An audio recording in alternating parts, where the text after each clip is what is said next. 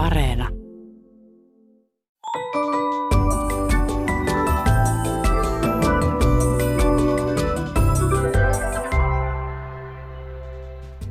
Hei, tämä on Aristoteleen kantapää audiosyöte kielen ja todellisuuden väliseltä harmalta alueelta ja minä olen Pasi Heikura. Tänään selvitämme kielen tutkija Heidi Vepsäläisen kanssa, miksi ihmiset niinkuttelevat ja miksi se ärsyttää. Kysymme, millaisia ovat puolueelle sopivat vaatteet ja lopuksi tutustumme suolaisiin asukasnimiin. Oletteko koettaneet koskaan kääntää englanniksi lausetta Tällä puolueella on parhaat bileet? This party has the best party kuulostaa kehäpäätelmältä, koska alun perin osastoa merkinnyt sana parti on alkanut merkitä sekä puoluetta että juhlia. Kuulijamme nimimerkki Matti Vaan löysi viime pikkujoulusesungin aikaan uhkarohkean kääntäjän, joka oli päättänyt juhlia puoluedemokratian olemassaoloa.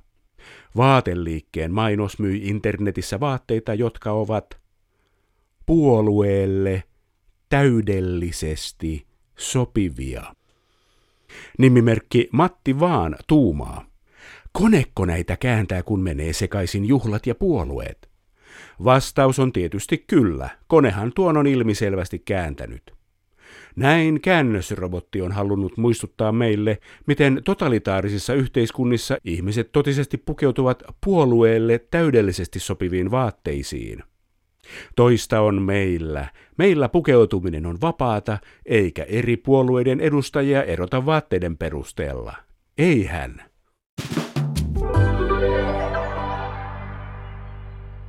Aristoteleen kantapääohjelman hauskimpia kohtia ovat aina olleet teiltä kuulijoilta saapuneet ilmiannot, joiden pohjalta syntyvät viikon sitaatit, fraasirikokset, yleisönosastot ja sitaattivinkit.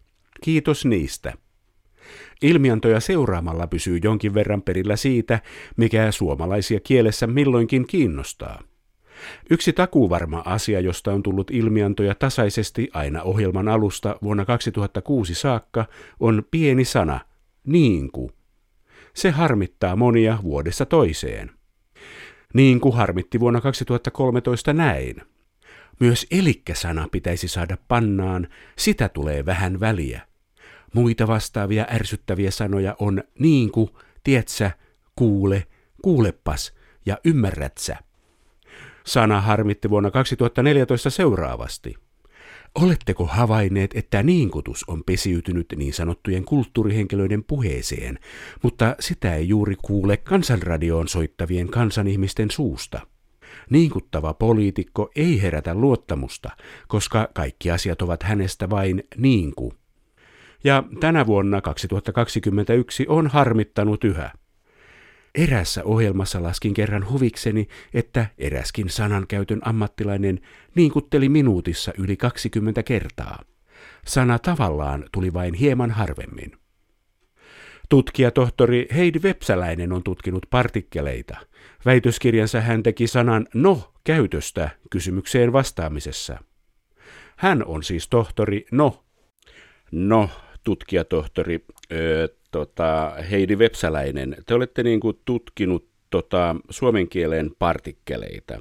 Kun te niin kuin kuuntelette radiota tai no, katsotte tota televisiota ja siellä niin kuin joku niinkuttelee, niin mitä te niin kuin ajattelette? Niin kuin?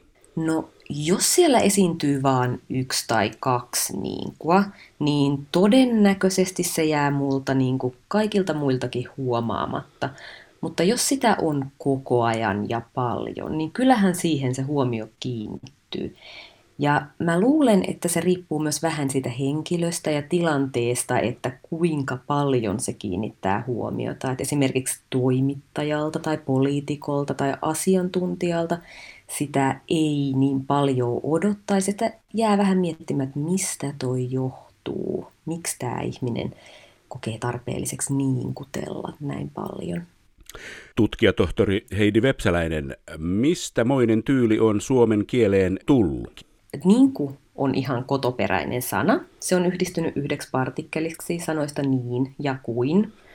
Ja kielitieteessä niinkua on kutsuttu suunnittelupartikkeliksi. Sillä on muitakin käyttöjä, mutta se mitä mä epäilen, että mikä nyt ihmisten korviin särähtää, niin on nimenomaan se suunnittelupartikkeli niin kuin. Ja sitä ei ole mikään kielimies keksinyt, että laitettakoon niin, että silloin kun ihmiset suunnittelevat puhettaan, niin sanottakoon niin kuin, vaan se on ihan syntynyt spontaanissa keskustelupuheessa, koska on ollut tarve ilmasta muille, että okei, nyt mun puheessa on jotain, mikä vaatii vielä vähän prosessointia. Odottele rauhassa, kyllä se täältä tulee. Eli sillä on viesti kuulijalle. On, ehdottomasti.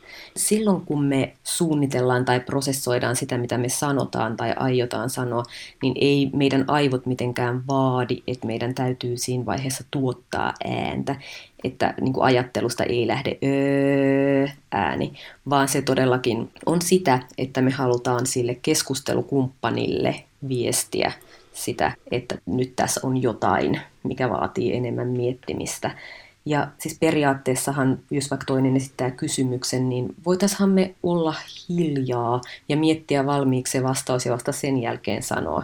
Mutta kun keskustelu ei toimi niin, vaan jos me ollaan hiljaa, kun toinen kysyy, niin se toinen alkaa ihmettelemään, että mistä tämä johtuu. Ja se alkaa kysellä enemmän ja muotoilla kysymystään uudestaan. Eli keskustelun sujuvuuden kannalta on parempi aloittaa puhuminen ja mikäli se ei sitten olekaan niin kirkkaana se ajatus vielä siinä mielessä silloin, kun sitä alkaa puhua, niin sitten muotoilla sitä siinä mennessä, niin kuin me yleensä tehdäänkin, koska meillä on niin paljon aikaa miettiä sitä, mitä me ollaan sanomassa.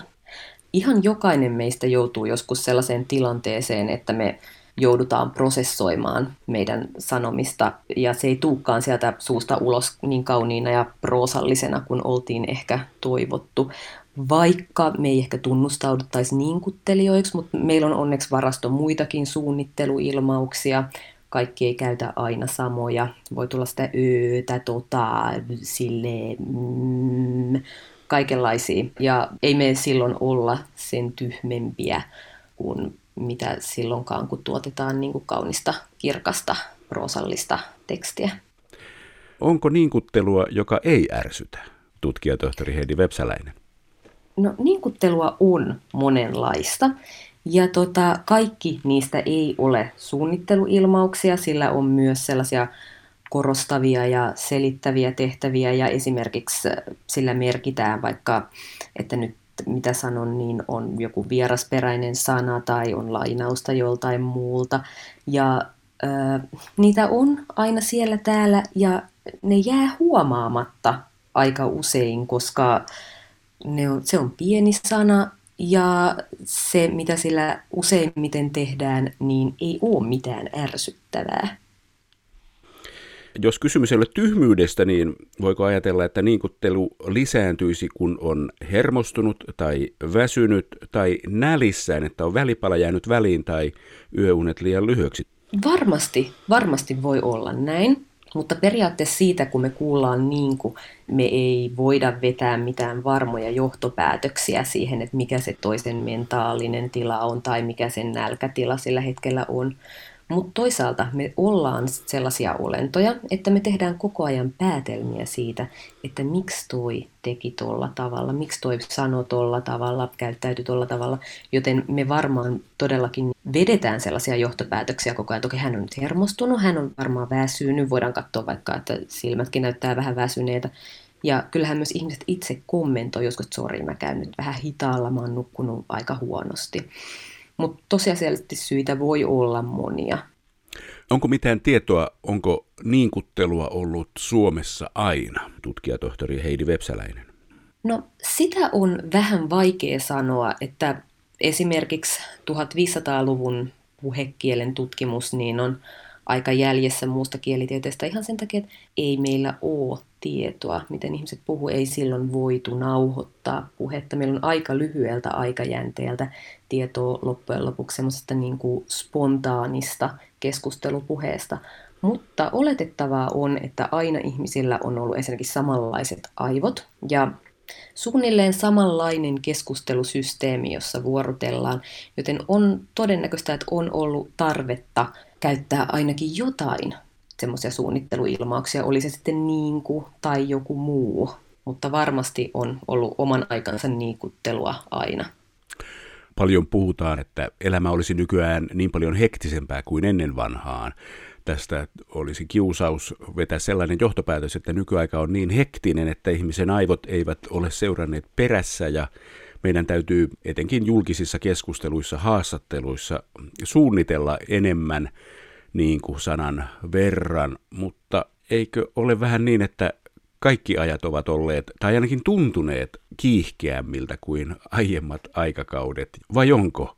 Oletus on, että meillä olisi jotenkin niin kuin kiihtynyt ja ollaisi enemmän kiireisiä kuin aikaisemmin, mutta todennäköisesti kuitenkin meillä on ollut samanlaiset aivot, samanlainen keskustelun mekaniikka aikaisemminkin, joten mä en lähtisi etsimään kuitenkaan sitä syytä siitä, enkä lähtisi myöskään olettamaan, että aikaisemmin ei ollut prosessointia ja ei ollut vaikeuksia ja ei ollut tietynlaisten sanojen käyttöä esimerkiksi.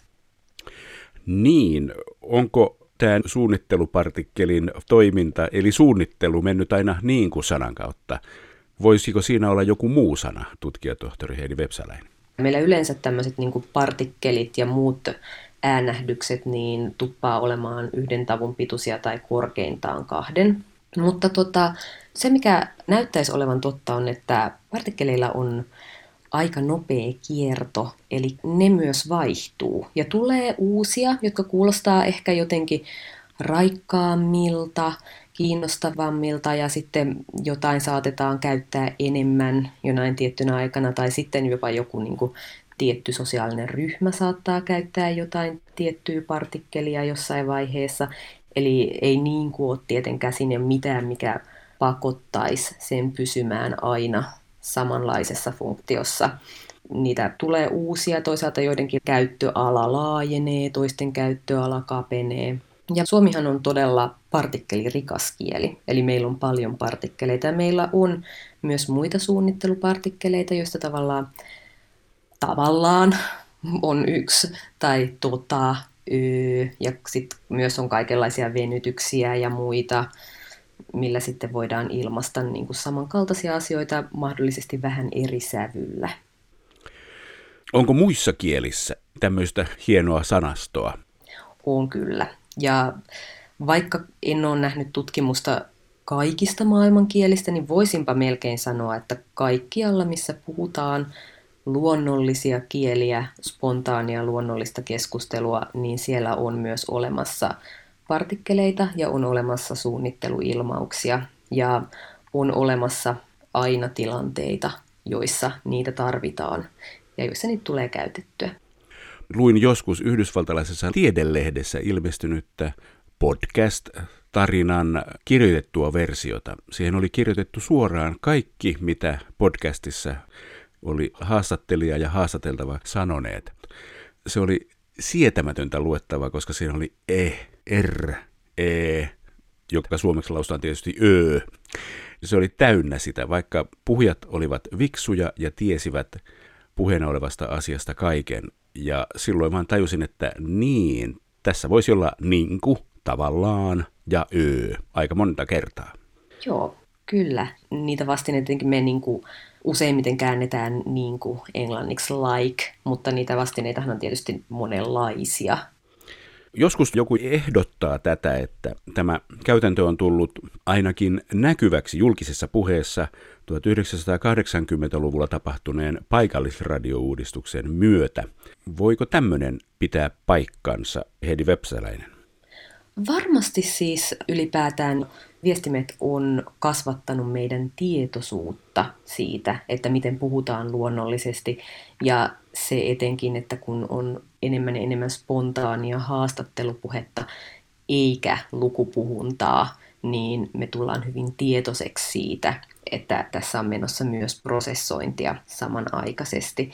Suomalaiset on ihastuttavan kiinnostuneita ylipäätään suomen kielen ilmiöistä ja kuuntelee todella tarkkaan ja tutkijoillekin tulee usein palautetta tämmöistä niin kuin puhekieltä koskevista tutkimuksista. Mä en tiedä, onko yksi syy se, että meillä on muutenkin niin rikas murrekenttä ja kaikki sellainen, että ihmiset on oikein virittäytyneitä kuuntelemaan tällaisia asioita.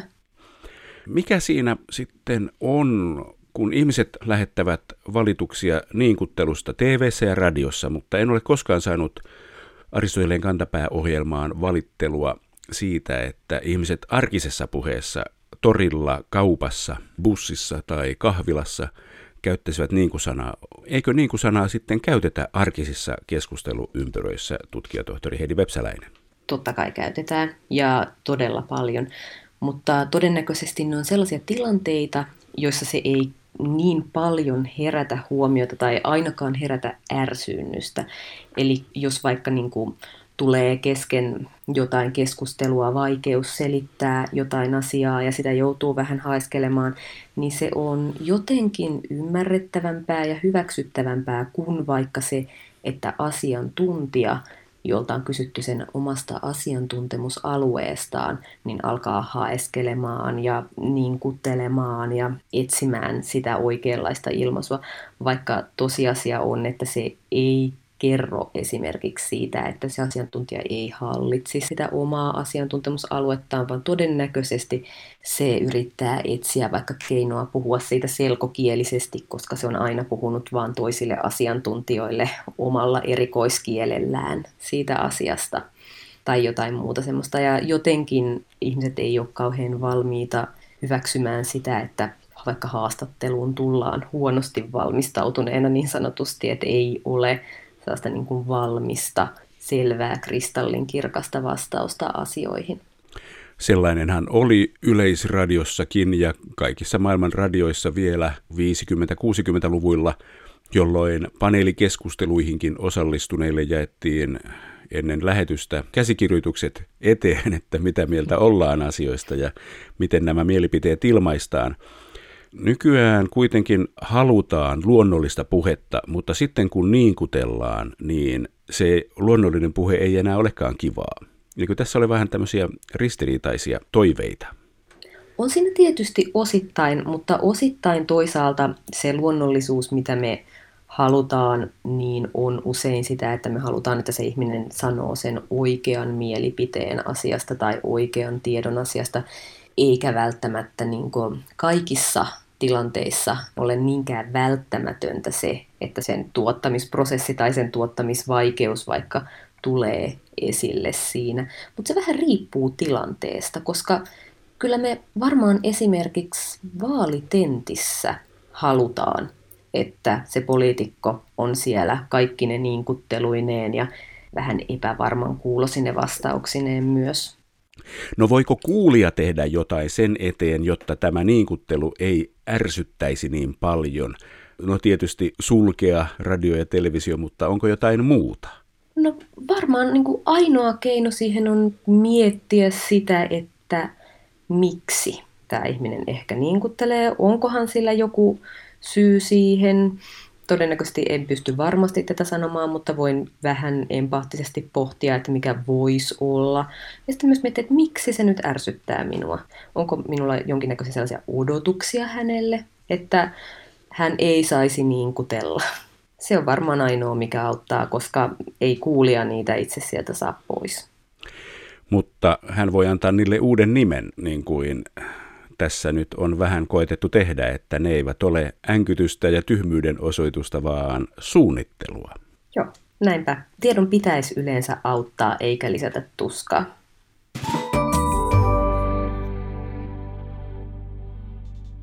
Korona-aika on ollut monille raskas. Kunto on romahtanut, painoa kertynyt ja päihteiden käyttökin on saattanut lähteä käsistä. Nimimerkki Anna mun kaikki kestää – huomasi Ylen verkkosivuilla huolestuttavan uutisen. Otsikon mukaan polttopuun viihdekäyttö on kasvanut koronavuonna. Nimimerkki Anna mun kaikki kestää pohtii, mihin tämä voi johtaa. Vaikka satunnainen polttopuun käyttö ei sinänsä ole kovin vaarallista, monet etenevät siitä kovempiin aineisiin – Erityisesti autoilevien nuorten keskuudessa monet polttavat myös kumia ja huhujen mukaan epätoivoisimmat polttavat joskus jopa roskakatoksia.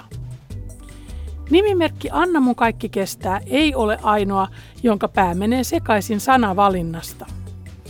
Viihdekäyttötermiä hän käytetään pääasiassa kuvaamaan huumausaineiden hallittua ja satunnaista käyttöä. Sen sijaan Ylen artikkelissa sillä viitataan polttopuiden tunnelmakäyttöön. Aristoteleen kantapää ei suosittele huumeiden hallittuakaan käyttöä ja varoittaa, että myös polttopuiden yliannostus varaavaan takkaan saattaa johtaa liian korkeaan lämpötilaan ja sitä kautta tunnelman muuttumiseen tukalaksi.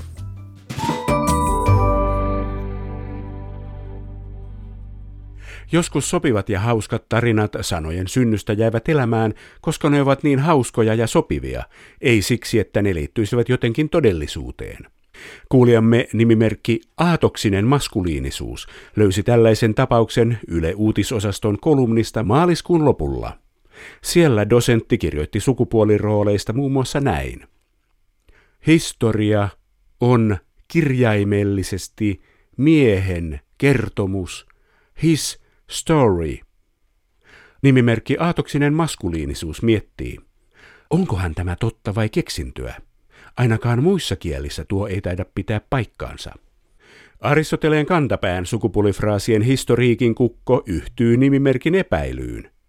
Sitä, että englannin kielen sana history muistuttaa sanoja his story, on pidetty todisteena patriarkaatin ylivallasta jo vuosikymmenten ajan. Kyse on kuitenkin yhteensattumasta.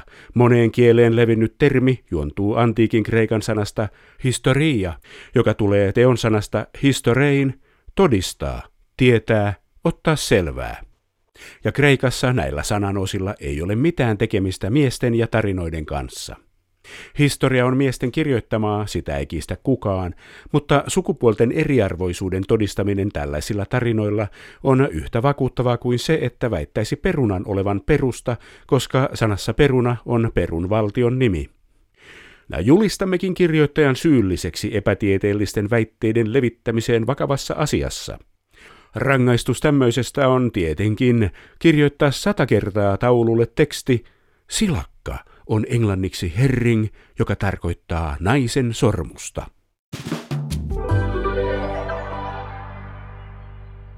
Jos lukija näkee sanan hassuna, onko sana sääntöjen vastainen? Tämä kysymys alkoi vaivata kuulijamme nimimerkki Marita Misukka Kyyröä, kun hän luki joulukuussa keskisuomalainen lehdestä juttua Jyväskylän seudun asukkaiden ansioista. Lehti oli listannut alueet ja hännillä olivat huhtasuolaiset. Nimimerkki Marita Misukakyyrö miettii suolaista ilmausta. Eikö huhtasuon asukkaat liene huhtasoisia? Tuo huhtasuolaiset särähtää kyllä ainakin minun kielikorvassani. Kiinnostava kysymys. Ovatko Ypäjän vähäsuon asukkaat vähäsuolaisia? Nyt on pakko turvautua ammattiapuun. Kotuksen nimistön huoltaja Elina Vihuri vastaa näin. Huhtasuon nimestä johdettu yleiskielinen asukkaan nimitys on huhtasuolainen. Meillä ei ole tietoa, että käytössä olisi paikallisesti jokin muu asukkaan nimitys. Nimiarkistoon kerätyistä suo-loppuisista kylien nimistä on tallennettu vanhastaan vastaavia asukkaan nimityksiä, kuten heinäsuolaiset, komisuolaiset ja rautsuolaiset. Ehdotettu vaihtoehto, huhtasoinen, ei myöskään ole ongelmaton – onhan sanalla soinen myös merkitys soistunut. Eli suo siellä, vetelä täällä. Tässä kaikki tänään. Jos silmäsi sattuu tai korvaasi särähtää jokin lause tai sana, ilmoita asiasta Aristoteleen kantapäälle sähköpostilla osoitteeseen aristoteles.yle.fi tai lähetä viesti ohjelman Facebook-sivun kautta. Vastaanotin kuulemiin ensi viikkoon.